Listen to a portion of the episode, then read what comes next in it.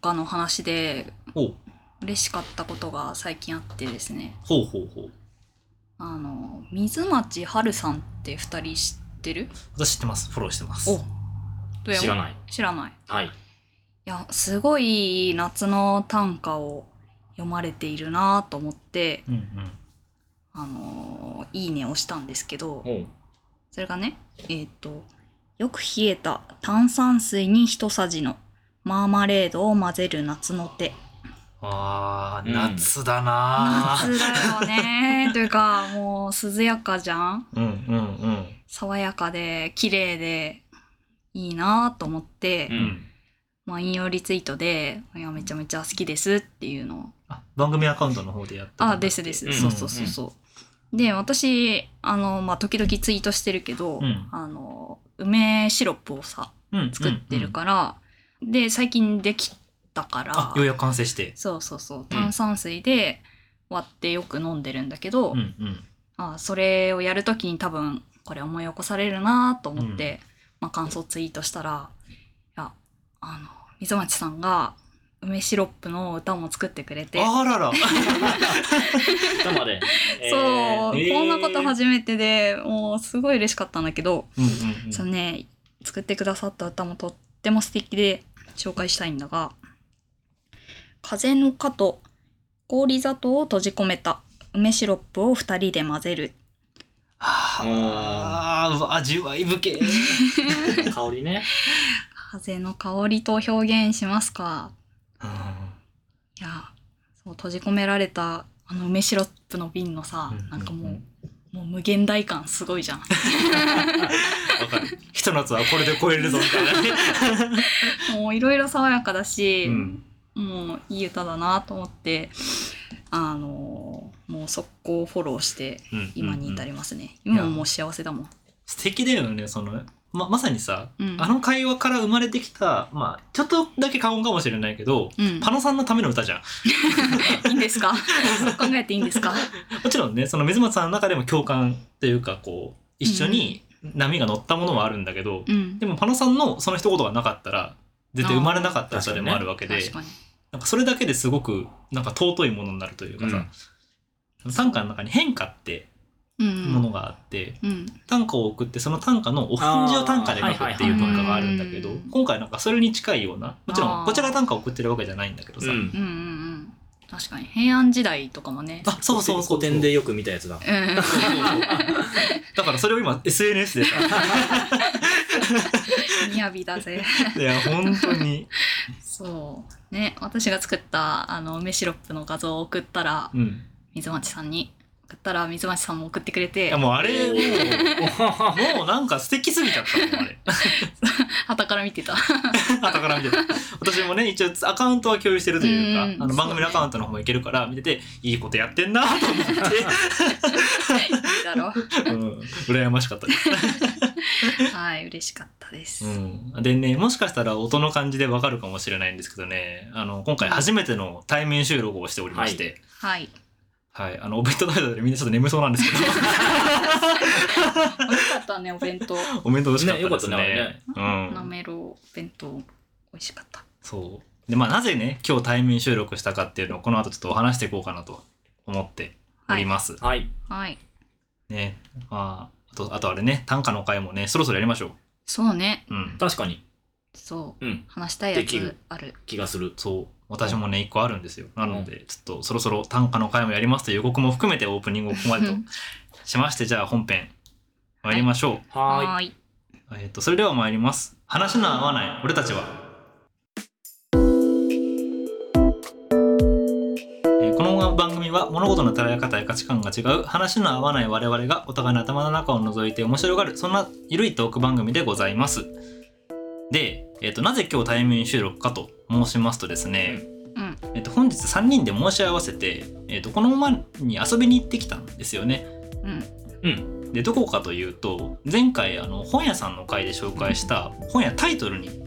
3人で遊びに行ってまいりましたうん土井さん初めてなんだよねそうだね。どうでしたタイトルお見怒ったねいいでしょあ そこいいねあれはあの本の並びがとかって言ってそうたそらうそうそう分かったそうでしょそう分かった分かった分かったすげえよく分かったうん、あそこ無限に入れるよね そうだからまた我々もね本を買ってあれしたんだけど全然帰れないというか、ずっと居座っちゃったんですけ どでそこで何してきたかっていうと、えっと、あれだどなたのツイートだったか覚えあー分かんないもうイーロン・マスクのせいでツイートがてるえっとね私もちょっとあの分かったら概要欄の方でちょっとはい言及しようと思いますけど、とある方のツイートで、あうのんこんな遊びがありますよというふうに提案されてたものがありましてそれ土井さんが共有してくれたんだよね、うんどんな感じだったっけえっとおすすめの本屋さん本好きの人と一緒にぜひやってくださいみたいなツイートで、んうんえっと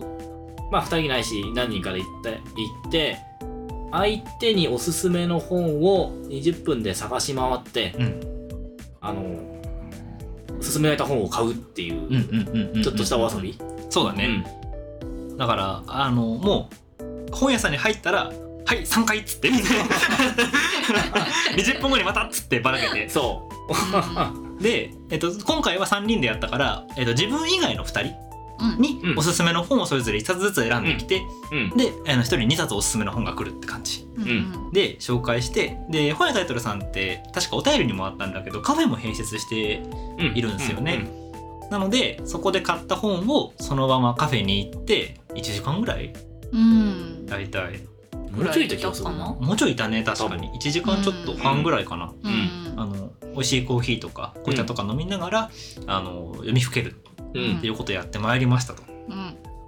で今日はもうそのなんていうかな、えっと今夜タイトルで買ってみた本について、まあ、ちょっと喋ってみようかなと思っておりますとはいはいいう感じです。じゃあまず土屋さんに選んだ本はい土屋さんは、えっと、どうしようかな2冊選んでもらったと思うんですけどそれでタイトル発表してもらってもいいですか、えっと2人からもらった本、うんってことでねまあ、もらったというか土屋さんにか買わせた本。えーっと、まず、先生から、えーっと、押されたのが、うんえーっと、血の帽子さん、うんう帽子さん、血の帽子さん、えー著作の物語は人生を救うのか、えー、チクマプリマ新書うんうんうんから出ている本ですね。うんちょっと学術書っぽいかな、これは。えっとそうだね、あのうん多分専門書よりも専門的じゃなくてそうだね高校生で読める入門書そうみだたいなね、なんかブルーバックスみたいな、あに近いかうんも、イメージな気がするな。文化系ブルーバックスとかするよねそうそうそうそうちくまプリマあってね後ろの、えー、と方には世界を解釈し理解するためにストーリーがあった方が人は幸福だったり生きやすかったりします実話とはそして虚構とは偶然と必然って私たちのもの周りに溢れているストーリーとは何でしょうっていうねうん、うんうんっていう本でございますそうはい普通に私もか面 白いそうだ買いたくなっちゃったねはいっていうのが一つとうんあとパノから、えー渡されたのが、えーワンルームから宇宙を除く、えー久保祐樹さん、うん、えー著作のこれエッセイだねうんうん。けど、えっ、と、多分、ガチモンの宇宙機械工学的な研究者のうんエッセイかな。あそうなんだ JAXA とかで JAXA なのかななのわかかなんないけど、うん、でも、機械工学って言ったよ。多へ分ー、もうちょっと後ろの研究の方だと思うね。あそうなんだ、うんうんうんうん見た感じ。ううんん。はい。っていう2冊をうん渡されてうんうん買いました。パノさんはちなみにこのえっともうガチャトリえーワンルーームから宇宙を除く、ムうん、ワンルームから宇宙を除く。これなんで土屋さんに合うなって思ったんですかあのどやあれだよね物理宇宙物理かなそうの勉強をしてるそ家庭教師だっけう、そう、個個人的に家庭教師を頼んでる知人に。最近相対相対性理論が知りたいってそうそうそうそうそ うそう。っていうのを聞いてたしあとはその人の心の中っていうのも、まあ、どやエッセイとかも響く人だなと思ってたから、ううんんそれで、あ、ぴったりやんと思っうて、ん。もう即決でした。うん。で実際、まあ、ちょっと冒頭というか触りの部分とか読んでもらったと思うんだけど、どうですいや、これめっちゃい い。よかった。めちゃくちゃい。いい、これは。 すごいいいっすよ。うへえ、ん。なんかここすごいいいなって思ったとことかってなんとなくあるなんか、そう、すごく、俺も似たようなことをよく考えるっていうのがあって、その、うん日々の生活とうんうん物理現象みたいなのの、なんだろう、ニュアンスが一致することがあるんだよね。ええ なんか土屋さんの体験でもいいから例えばどんな感じえ、なん、なんだろう、なんだろう。その、すごく、えー、体験か。体験むずい な脳内で起きてるそうそうそう、脳内で起きてうる。で、けど、なんか、物理って結構すごいさ、きっちり計算できる、そうだねそう、学問じゃんか。うんなんうんか未来が予測できるようなそうそうそうそうそうそう、もともとはね、そう、う紐解けばそういうものなんだけど、ん、うんなんか、その文脈がすごく自分の生活とマッチしていくみたいな、とあー結構あるんだよね。へえ物理やってるとそう。ニュアンスというか、なんだろうな。ちょっと、うまく例が思い浮かばない。なんだろう、自分が今パッと思い浮かんだので言うと、うん。あの対流、うん。まあ、あれは物理現象じゃない、はいはいはいはい。お味噌汁見るといつも対流を思い浮かべるなああ、なるほど。流流れねそう熱がこうやって流れてるなっていうのうんをその要は熱なんてものは本来見えないものなんだけど、うんうん うん味噌の動きでさわかるじゃない、なるほどね。あれ見てるおとーあのなる味ほど噌汁碗の中に物理があるなっていつも思うんあだあ、けなどるほどね。そうかそうか。そう、だから、なんかそういう、うんなんだろう、ニュアンス、物理からうんうんうんニュアンスを感じ取っているんだろうな、この人はっていうのがうん、ちょっと似てる感があった。自分と。あーでしかもそれがきっと宇宙につながるうん、そうだね、話なそんうだよだねね。そう。すごく好きなところがあって。うんうんうん俺も初めて知ったんだけど、光にも圧力圧力があるらしいね。あーでもなんうか、ん。そうねあの光でさ進む宇宙船とかなかったっけあ、すあんのあのね光をあの要はえっと風を受けるような帆にしておうで光を受けて進むっていうねあ宇そう宙で船がもまあさっにたそうはずなんだよね太陽光圧っていうんだって、それ。そうそうそうそうそうそうそうそうそうもちろん、あの地球上だとね、空気が邪魔、ネバネバすぎて、うん多分太陽で押されたところで何も起きないんだけど、うんそう、宇宙だと、その圧力で力が発生するんだって。光子がぶつかることでってことねそうそうそうそうそうへーほんの数マイクロニュートンぐらいうんうんうんそううんうんそう。ちょびっとそう。で、っていう説明の後に、うんそう、僕はこの事実がすごく好きで、自分がどうしようもないダメ人間だと落ち込んでしまうとき、僕はいつもこの事実に励まされる。プチトマトを冷蔵庫に半年間放置して悪魔の国のドライフルーツのように軍隊を生み出してしまったときとか、美容師さんのすべての質問に適当でと返事してたら適当に育てられたナスのような髪に 髪型に慣れてしまったときとかに、この日陰で、あ、それでも俺今日陰に押されてるんだっていう。あー励まされるっていうわあ いい支えられてるねわすげえいいそれこういうエッセイ。あ楽しいそれ私にも貸してくれ よ、うん、これ絶対面白いと思う、パノも。うん自分で面白いと思うんうんうんう。すごいいいよね。うん、酔った勢いで放り投げたと思われる焼き死者もベッドの下から発掘 そしてそれ以来友人が僕の家を釣り堀と呼んでしまった時愉快だ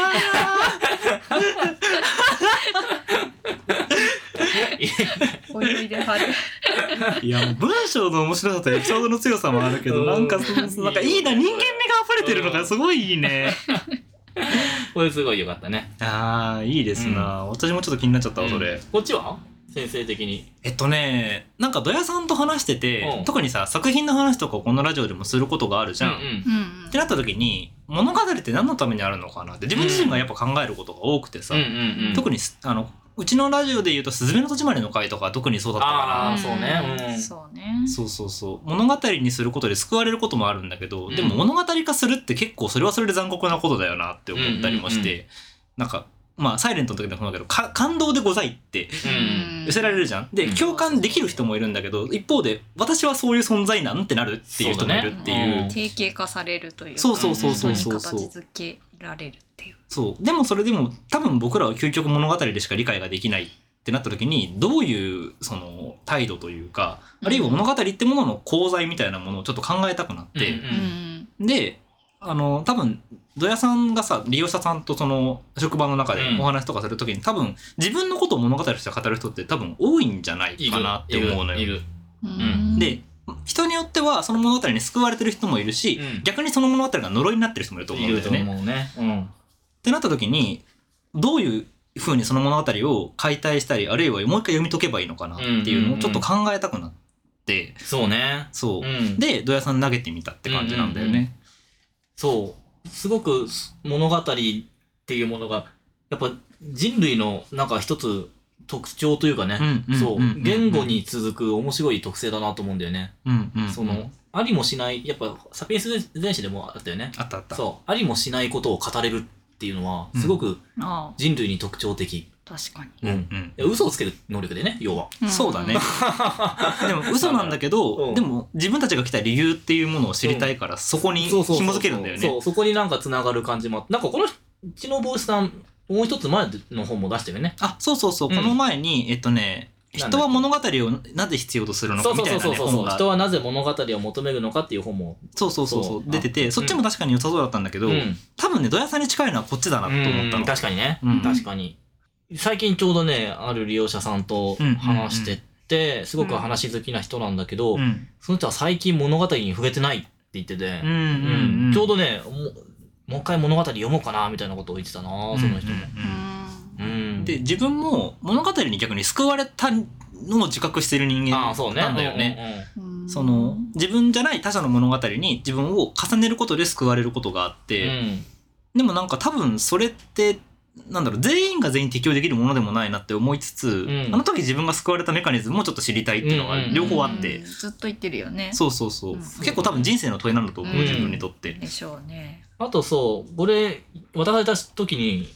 パッと思いついたのがあの上橋直子さんうんうんうん「地下の王」とか「清芸の森人」シリーズのああはいはいはい。うんの、そう、あの、上橋直子さんがエッセイ書いてて、うん物語ること、生きることっていう確かタイトルだったと思うんだけどで、もあの人もそうだよね物語を作る側の人そだう、もあんね。の人はね、作る側の、ああれなんだけど、そう、結構前に読んだからちょっとわずぼんやりとしか覚えてないんだけど、うん。うんやっぱその物語を読むことの一つの大きな側面として、うんその、うんうん想像する力、うんうんその、会ったこともないし、実在もしない人たちの心の動きを自分とリンクさせることうんが、その人の人生にどう寄与するかみたいなことが書いてあって、いや、それうな、んそれなと思って読んでた覚えがあるんだけど、うそんうそうそうそう。なんかそう、やっぱり、物語に触れること、その心をを寄り添わせるというか、うんその物語の中の人たちに、うんうんでうんすごく、その、ケアの現場とにやってることが似てるなとは思うよね。ああ寄り添うっていうところうんそうそうそうそうう。そすごくそれは思うな。うんうんううんん。確かにねそのその人を理解してあげるってある意味物語的に理解してあげるっていう、まあ、理解するというかしようとするって結構そうそうそうそうその人を物語化してそうそうそう。捉えるってことだったりもするもんね。そうそうそう。ストーリーとして捉えるとすごくしっくりくるなっうんて感じそがうする。うんそう確かうんに点で捉えられないもんね人のそうなのよ、そうなのよ。あり方と そいうう。かすげえ嫌な人もいるかもしんないけどう、うんんなぜここに至ったのかっていう、その線が気になるよね。うんううんうんんそうでも一方で多分それをやりすぎちゃうと良くないこともあるなとそう思だったねそうだね思うんだよねう。ん。あ勝手にそうそうそうそうそう 勝手にねそう作だねっちゃうってことねそうそうそうんう。だからこの人はこうなったのかみたいなね。そうで勝手に理解できた気になるっていうそうそうそうそう勝手に納得しちゃうそうそうそうそうそうそう。それは本当に良くないんでね。うんよくないそう。だからなんかその両方が多分この本の中に多分両方の視点で入ってると思ったんだようんうんねうん目次見た時に。うんうんだから物語は人生を救うって言いたい部分もあるし、うんでも、うん必ずしもそれだけでもないって言ってる人なんだろうなと思って、ううんんうんそうそれはちょっと自分も気になったし土屋さんならより多分そこ はうん。あの触れる部分があるんじゃないかなと思って選んでみたって感面じ。白そうん あのそれも読み終わったら貸して。もう全部そうなるよね。 今回の企画ね。回し読みしようう。はい。はい以。上。そんな感じですかね。そしたらじゃあ次パノさん行こうか。もう選んでもらった本うんね、えっ、とドヤが、えっとこといずっていう、うんうん。えっ、と高木正勝さんっていう、うん。えっ、と映像作家とかうん音楽作家うんの方のエッセイらしいですね。であとは大石くんが勧めてくれたのが「えー、と編めば編むほど私は私になっていった」っていう、えー、と三國真理子さんっていう方の、これは、まあ、タイトルにもある連想されると思うんですけど編み物の作家さんうんうんの方のエッセイエッセイ集うんうんですね。そうどやはなんで このこといずうん。私にくれたんかいこれ、もう全然、この高木さんのことも一切知らなかったんだけど、うんはえ、なんかそう、あの、本屋タイトルさんはさ、面白いなって言ってやっぱ思ったのは、あううんんまず最初に、この棚から選ぼうが決まったの。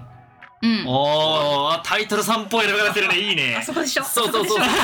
でしょと渡すんだったらこの棚だなっていうのと、先生に渡すんだったらこの棚からだなっていうのがまず決まって。あーでもタイトルさんは本当にそうよわかるで、そう、その中から何個か選んでたらう、んこの「こといず」っていう本をパラパラってめくったら、あのうん以前ちょっと話したかな話したっけえっとね多分パノさんがこの前タイトルに出た時にその時あーまさにタイトルで購入したんじゃなかったっけ水中のあそうそうそうそうそうそう、あの哲学者永井玲さんのね、うんうんえー水中の哲学者たち」っていう、えっと、哲学対話をやられている、方のうんそう本があってそれはもう僕はもともと持ってたんだけど、うんうんそう絶対パノにはおすすめできるよって言ったらやっぱりドハマりしたやつがねうんあって、あれはめちゃめちゃ好きでその本と、ま、すげえ似た空気を感じて、ほうそそううんえしうん、1ページ読んだだけでなんか似たものを感じた なんかどの辺がとかってさ抽出できるその中で難しいこれめちゃめちゃ言語化できないあそうなんだしあの今困ってるもんラジ どう話そうかって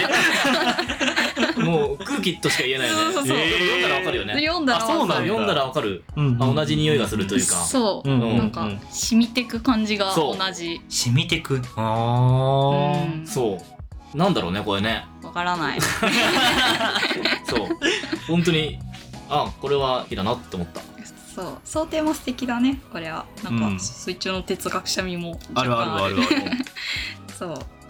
これをねあのコーヒー飲みながら4 5 0ページ読んだんだけど、うんもうずっとどう表現したらいいかわからないんだけど、うんで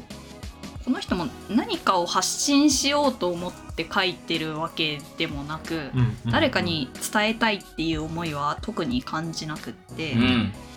なんだろう自分の頭の動き頭の中でずっと考えてたことを、うんうん多分改めて整理して書いてみたみたいなうん感じなのかな、そんな雰囲気なんか潜ってく感じあるよねそう、へーまさにへー水中の哲学者でもねあそうの表現はあったけどうんうんうんどんどんどんどん考えて考えてふーんって深海にゆったりと沈んでいくそううんうんうん感じ感じそうあんまり広がっていく感じじゃなくてああ一点の深いとこにそう深いとこに行く感ずじーってゆっくり落ちていくうんうんうん感じなるほどねごめんな何も伝わってなさそうごめん なえいい大丈夫大丈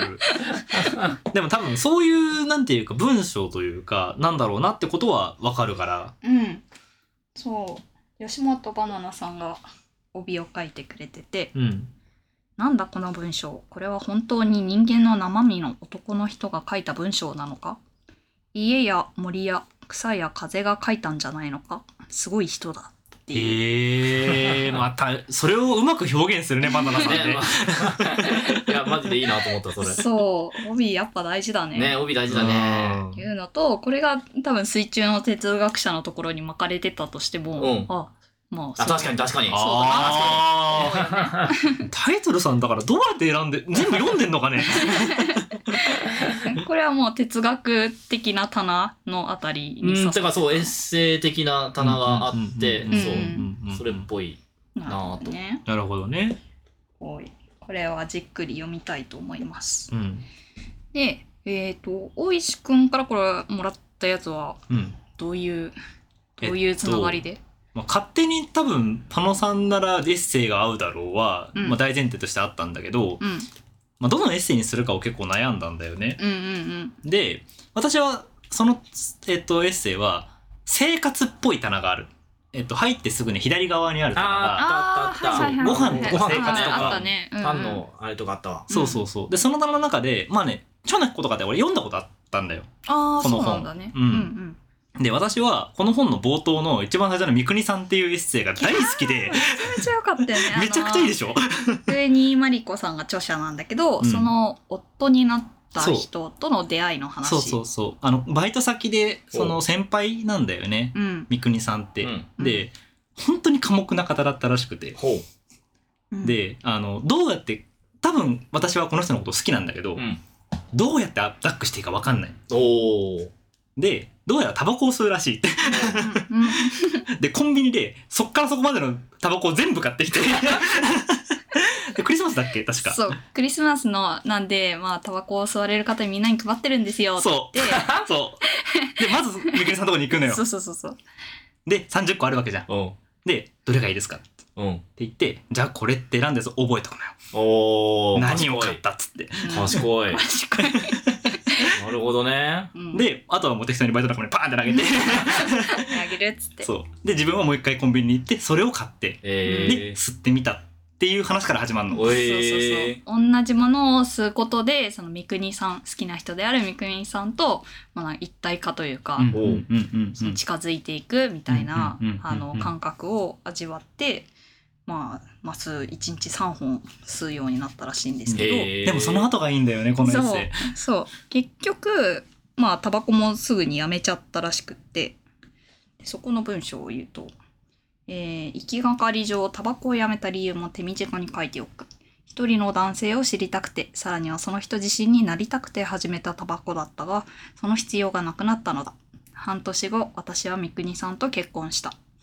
もう目を開ければそこに彼はいたし、私は単なる私自身としてあることの安らかさを再び見出して、いつの間にかタバコを吸う吸う習慣を忘れていったのだった。ー。おー。そうもう そもう大好きなんですえよーそのその一編がいいね。うん心の移ろいと。いや、なんか最終的にさ、その、三國さんになりたくてなりたくてっうんうんうてズんブズブでなんか依存していく感じじゃなくってさ、うん最終的に自分に戻って、うん。戻ってくんだね。そう、うん戻ってきてでも三國さんは隣にいて、まあ、一緒に暮らしていくっていう、うんうんうんうんうんもういいなと思ってそこうこでもはすごい惹かれちゃったでもなんか恋の始めというかさ、うんその恋愛というものの一番最初は多分なんとなく考えちゃうというかで、うんその人に憧れ憧れにも近しいというかそういう気持ちがあってうんその瞬間ももちろんあるでその瞬間はその瞬間で大事であるっていうこともこの人は書いてる気がして、うんなんかその両方が詰まっててなんかすごい味わい深かったんだよね。ううんん。すごいあの軽やかに読めるようなエッセイがたくさんまとまってるなっていう、パラパラ見た感想だと。そうでこの人が編み物をやるうん。人でなんとなく読んでるとなんか分かってくるというかそうなのかなって思えてくるんだけど多分この人はその編むように文章を書いてる人なんだろうなって思ってきてというのも結構もう結構50代とか行かれてうんる方だと思うんだよね結構お年は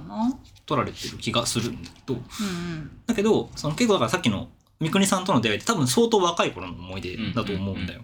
うんうんでそんな風に多分記憶という名の糸をもう一回紡ぎ直してでここれってあの前書きで見ると分かるんだけどコロナ禍になって友達にそのメールの形でそのうん、そうお友達になんか自分の近況なのかなまあお近況というか連載みたいまなあ感じだよねそうそきうっそうとね。そういうのを送っていてっていうのを積み重ねてうんである程度量ができたから出版するかっていうのへーで受け取り手の方が出版社に持ち込んで本としてまとまったっていう。そうそうそうだからなんか自分の人生の再編成というかうんうん人生という、まあ、さっきの物語の話があったけど、うんその物語を我々だって普通に生きてたら物語なんて普通なかなかできないじゃないですか。うん就活とかで作ろうと思わなきゃいけないじゃないですか。あー思い出したく ないな、 でもなんかそれをあえてやってるうんうん感じがして、それもすごいなんかね、いいなって思った。いつだって物語を編み直せるんだなとも思うし。うんうんうん。そうね。なんか「こといず」と読んでて対照的だったのこっちはなんか明確にうん読者がいる、そうそうそうそうそうそう。ななっていうるほどね。うん。お自分友達にうん。伝えるためにうん。あの書いている感じ。そう。なんか自分の多分記憶というか体感みたいなものを伝えるためにこの人は書いてるなって気がしたんだようね。ん。うんそうだから読み心地が違うんだけど、二2つともあの私の好みにバッチリうん。ありがとうございますいやーはいといううんのがパナさんのとこでしたね。はい。はーい大石くんに選んだ本はい私は、えっと、まず、えー土屋さんから、はい。えっと、武田鉄さんの「別に怒ってない」うん。こちらエッセイ集うんエッセイ集。あもう最高です 何回も笑っちゃいましたカフェで笑ったもんね。そうあ そうカフェで笑ってずっと こ斜めめっち後ゃろか笑うらよ。全然思ってれは無理だよ笑わずに読むのはなんで静かな声で笑い声が漏れてくるんやと思っていやー面白いんだよなーいやねいいねそそうれあの本当に2ページぐらいのうん短いエッセイがまとまったもの、うんまあコラムと言ってもいいぐらいのちっちゃいものなんだけどなんかね一個一個本当にねそんなこと気にするかねみたいなことをたくさん書いてくれてるんで すよそうなんだよねしょうもないことを斜めにそう深くずっとそう考えていく佐哲さんのねそうあの思考が全部詰まってる本ですそうね。もう最初に三角コーナーの現状から始まるんだ よ世間の三角コーナーはげりあの離れが激しいみたいなことばっかり 変でなさ三角コーナー離れ。 ここ見る。まあ確かに使ってないけど。あそれを使ってないそうの。で三角コーナー使わないが流行り始めてるみたいなでも流行りとかじゃないだろ。あの近所の100円ショップに行くと三角コーナーもういらないみたいなことが書いてあるみたいなあーでもあいつはずっと不潔でそのいろんな汚れを自分の一身に背負ってで最後にはその汚れで捨てられるわけじゃんあ。そうね。 うん。で我々はそんなに三角コーナーにお世話になってきたのになぜ三角コーナーをそんなすぐに見捨てるんだみたいなことを書いててもういらないとか言ってね。そうそうそうそうそうそうそう。 でもその最後に「だから元に戻すつもりはない同情では暮らしは良くならない」っていうすごいドライなこと書いてんだけど切り捨てるやん。そう とかねいや面白かったあとあと夢と旅行の話もすごい好きだったなあそう他人が話す夢と旅行の話は大体つまらないっていうまあ伝わりづらいよ。そうねそう ねいや確かに自分が話しててさあの旅行とかの話で、まあ、土屋さんの方はそう分かんないけあ。ど、うんうん旅行の話をして人になんかいい反応をもらえた試しないなって思ああ、なるほどね。ううんん。なんか上ずっていく感じといううか。そうそうそうそうそうそうそうそう 喋っていて。だんだんだんだんあもう向こう聞いてねえなって雰囲気になってるみたいなうん。そうでそういう時に聞き手として面白がればいいかみたいな話が書いてあったりとかねうん。そう面白がったら長ったらしい説明が省かれるからとにかく聞いておくでそして早く終わらせるってのが一番いいって感情が乗ってたらすごい引き込まれるんだけど、うんなんか総じてその面白くないなと思う人はうん淡々と喋るじゃん。そうね。そうだね。まずここ行ってでそう交渉綺麗だったわで次にここ行ってみた いなそうですか。 よかったですね。感情を教えてくれたらいいんだけどね。でも旅行ってそうなっちゃうけどね確かうんに体験的なものだからねうんうんそうか。エッセイが聞きたいよ私は。旅行でエッセイ書けるとすごいなって思う逆うに、ん確かに。とかねあとはもちろんあの別に怒ってないだよねこのタイトルになってるうん。その怒るってことに武田さん自身は魅力を感じてないんだけど、うんうん、周りから勝手に心配されるとめちゃめちゃわかる。わかる 例えばあの遠方での待ち合わせがあり約束時間約約束した時間に着くと電話が来て「今起きた」って向こうが言うとでうんつい向こうが着くのは2時間後うんでじゃあ近くの喫茶店で時間を潰していると電話を切る2時間後やってきた彼がとにかく謝ってくるえ別に大丈夫だよと告げるとなぜ怒らないのと問ううんああ。怒ったところで2時間は縮まらないしといえばほらやっぱり怒ってると返 すいやだから違う別に怒ってない別にね自分は自分で有意義に時間を過ごしている。そうそうそう、うんまあ私は私の時間でいいんですよって言ってるんだけどそれが逆に怒ってるように聞こえちゃうっていうそうなんだよな。なんかただ単に思ってることを言ってるだけなのうに、ん怒ってるって捉えられることめちゃめちゃあるんで。うんなるほどうんうねんうんうそんうんう別にあのあなたに対して何も言いたいわけじゃないし責めたいわけじゃないのに、うんなんかなんだろうな結構普通普通の人というか、うんその社会的な会話をなされる人たちは多分、うん柔らかい表現うんうん、とか相手をあうんと刺激しないようなワーディングを心がけると聞くんですけど ーあー噂ではそうらしいですねどうやらね。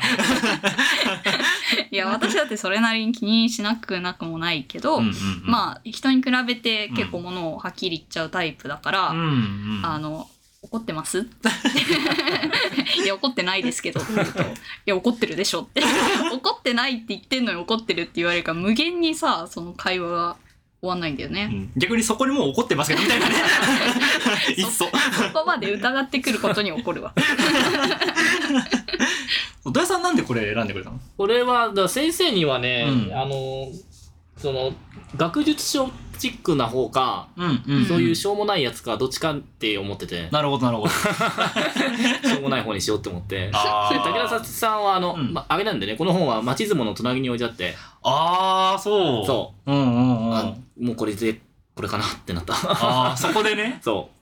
あじゃあその書の中から選選ぼうって思う。ってくれそたんうだそうそうそうそう。あともう一個、武田ささんの本あったけど、うんそう、どっちかっていうとこっちかなってな思ったかな。あれかなああの父そう父そうそかうなそうそう。ううんんあっちよりもこっちかなってなったんだ、そう。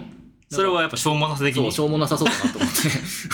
めっちゃしょうもない ないよねこれは。そうしょうもなくて 最高いやありがとうございます、はいこれうんあのちょっとだから武井さんの武井さんの文章読みたいなって思ってたところでなあちょうどだったので本当に助かりましたよかっ素晴らしい。そうでパナさんが選んでくれたのが、うんえー、と澤田大樹さんうんこれもまたあと TBS ラジオの、うんうんえー、と方なんですけど、うんえー、とラジオ報道の現場から声を上げる声を届けるっていう、うんえっ、とね政治記者のうん。本なんですけどね、あうーん、これはどうしていやもう大石くんラジオじゃんっていうのあるんだけど、うんまあ勝手なイメージで結構文化系のラジオが好きなのかなっていう,、あーそうだねのうんアフターシックスジャンクションしかり、うとかもそうなんだけど、んうんうんだからその政治的な意味で切り込んでいるラジオ番組だったりラジオ記者って、そこまで大石くんから話聞いたことないなと思ってうんう、んうんうんそこを勝手に押させてもらった。なるほどね、 で大石くんからなどういう感想が出るのかっていうのがうん気になったからうんそれ選んだ。そう実は澤田さんあの知っててというか、うんうあん。の武田砂鉄さん文脈で言うともうこれあれなんですよあの TBS ラジオの金曜日の夜10時からやってうんる、うんもう番組枠なんだよね私の選書ってえっとねえっとなんだっけな名プ前レ出てこないプレキンナイト。あプレキンナイトうんそうプレキンナイトっていう番組で武田砂鉄さんがパーソナリティで、うんでその、えっと、後半のコーナーに、えっと、澤田大樹さんと2人で対談をするみたいなコーナーがあって、うんうんうん今週の、えっと、党国会のうんであったことみたいなやつを話すへでえ。澤田大樹さんっていうのが、えっとラジオの TBS ラジオの記者なんだけど、えっと国会担当ってうんうん言われて、て、うん。国会にずっといてでその日あったことを、えっとまあ、ラジオ局に送るとうん。うんでなんならそこで自分もそのレポートとして話すっていうようなことをやってる人、まあ、記者さんなんだよね。であの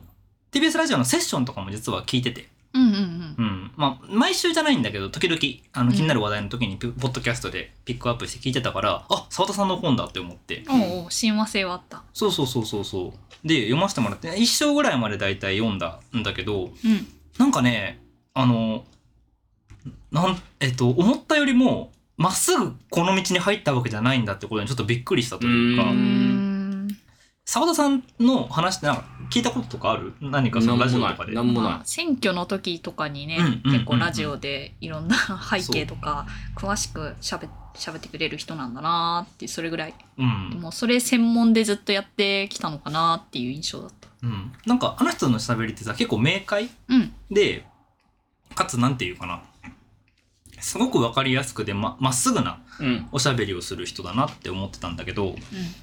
なんか人生は割と紆余曲折しながら来てうん、たみたいでうんもともとは TBS ラジオに入るつもりじゃなかったんだけど広告会社とか受けてたんだけどうん偶然 TBS ラジオの夏のその募集に引っかかってうんうんで入ることができてでもともとは、えっと、バラエティ番組ラジオのバラエティ番組を担当してたんだけど、うんうんうんなんかそこでもなかなか向いてないほってなって、うんじゃあ別部署にって言ってあのラジオニュースっていう部署があってううんうでんそこはあの番組の中で定時に流れるそのニュースをピックアップするために新聞を読み続けるっていうこううーん。一日中新聞読んでるみたいな、へえ。そうそんな部署だったみたいでなんかあの入ってるんだけどこいつ何やってんだみたいなことで 言われたみたいなねでそそれから、じゃあちょっとレポート行ってこいっつってレポーターとしていろんな場所に出かけて行って、あの音声取ってきたりとかっていうのも始める始まるんだけどうんうんなんかそんなこんなで途中からテレビのお仕事とかもやったりとかっていうのでなんかねそのまっすぐそこに行ったわけじゃないんだそのサラリーマンとしているルール曲折があって今の位置にいるんだってことも、あ面白かったしだから自分は澤田さんしてたから意外だたしかつねあのすごく良かったのが育休の話が載ってるんだよね。おーうん